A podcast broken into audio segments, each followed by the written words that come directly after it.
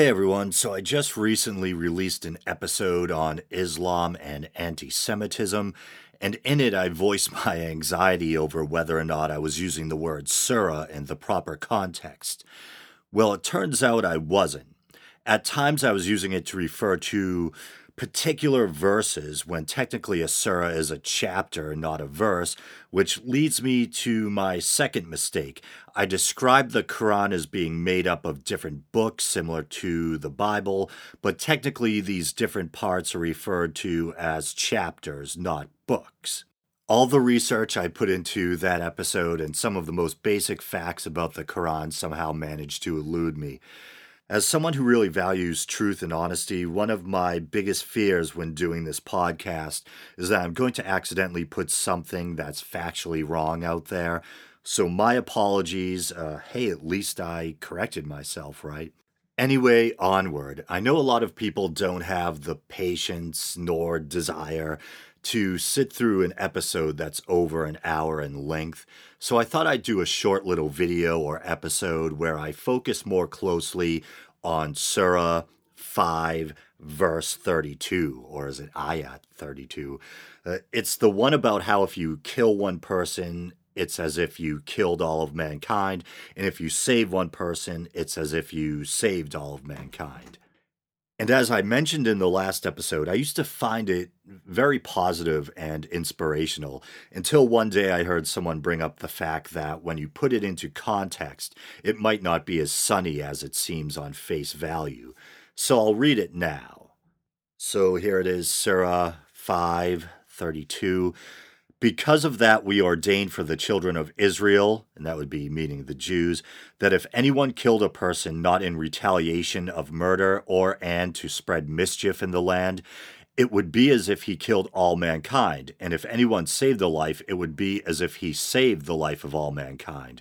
And indeed, there came to them our messengers with clear proofs, evidences, and signs.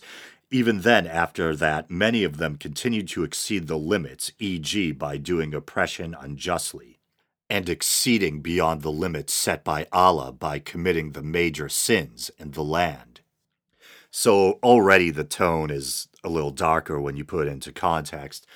But then immediately below that, we have verse or ayat 33 the recompense of those who wage war against Allah and His Messenger and do mischief in the land is only that they shall be killed or crucified, or their hands and feet be cut off on the opposite sides, or be exiled from the land. That is their disgrace in this world, and a great torment is theirs in the hereafter.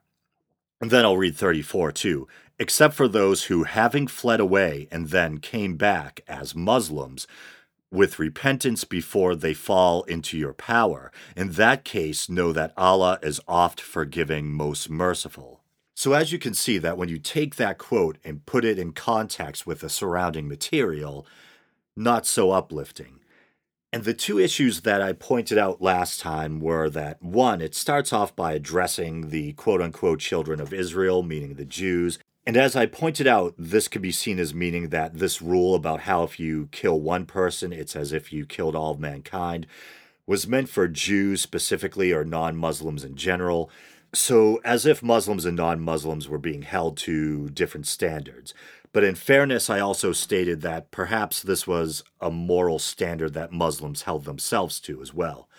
The other obvious problem is that right on the heels of this verse, which many like to tout as an example of Islamic moral virtue, we have another which prescribes crucifixion and the cutting off of hands and feet, not to mention the threat of eternal punishment. Then, after that, it mentions that you can receive forgiveness and mercy if you scurry back, as you guessed it, a Muslim.